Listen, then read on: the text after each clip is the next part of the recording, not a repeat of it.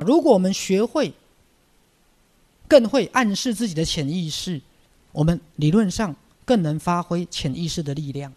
好，等一下我们会讲。来，同学，你做自我暗示最好的时机是什么？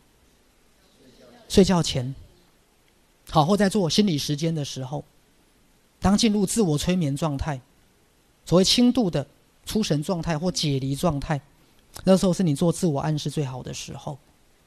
所谓自我暗示很简单，如果我这样说，大多数人都在使用自我的力量，但是各位，你们要开始慢慢把潜意识的力量也发挥出来。对啊，所以一个完整的人生，除了自我的力量，还要慢慢把潜意识的力量打开。好，那你要学会善用暗示的技巧，以便你能够真的打开内在的潜能。好，不幸的真相是，在你们的层面，经由洗脑之类的方式，可以把。主宰的现世的自我贬低到令人惊异的程度，请划线。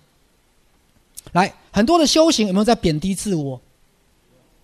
来，各位，再次啊，徐师在下午做啊这个心灵对话的教学，我跟个案怎么说？让他开始发展一个健康的自我、强大的自我且有弹性的自我。来，下午记不记得？好，徐师说他的潜意识能力很强，但自我能力不够。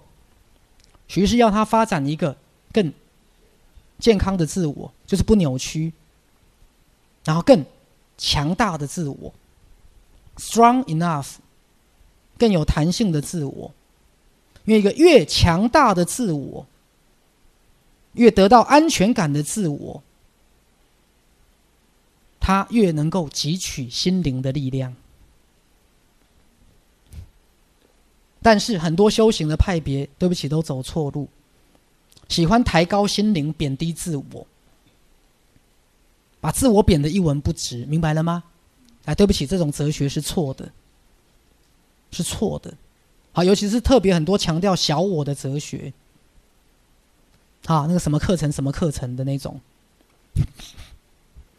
是啊，来各位，他的理论是错的，是啊。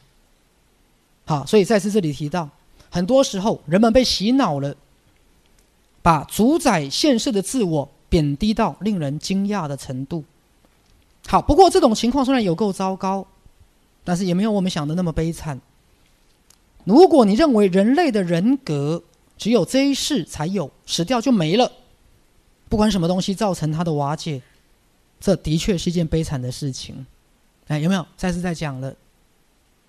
就是你不能只认同肉体跟此生，不管任何原因，你相信肉体结束，生命就结束了。各位，这是一个错误的观念，这是一个错误的观念。好，然而，如果你从存有的角度来思考，从存有在地球上的每一世、每一次转世，以各种不同的人格物质化来思考。就会开始了解基本的自己就是存有，而不管在地球的哪一世，生命都不会被毁灭。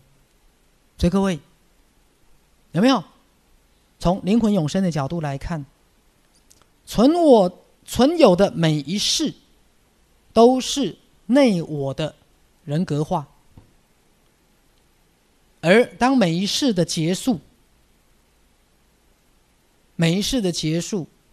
所有你这一辈子轮回转世的经验，完整无缺的回到存有，包括你这一世所知道的自己，你这一世所有的爱与恨，通常有一首歌叫什么“爱与仇”是？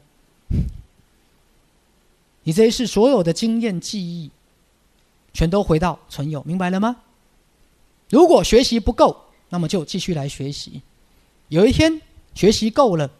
每个部分的自己开始知觉到整体的自己，你开始迈向全我的境界，那么轮回就结束了。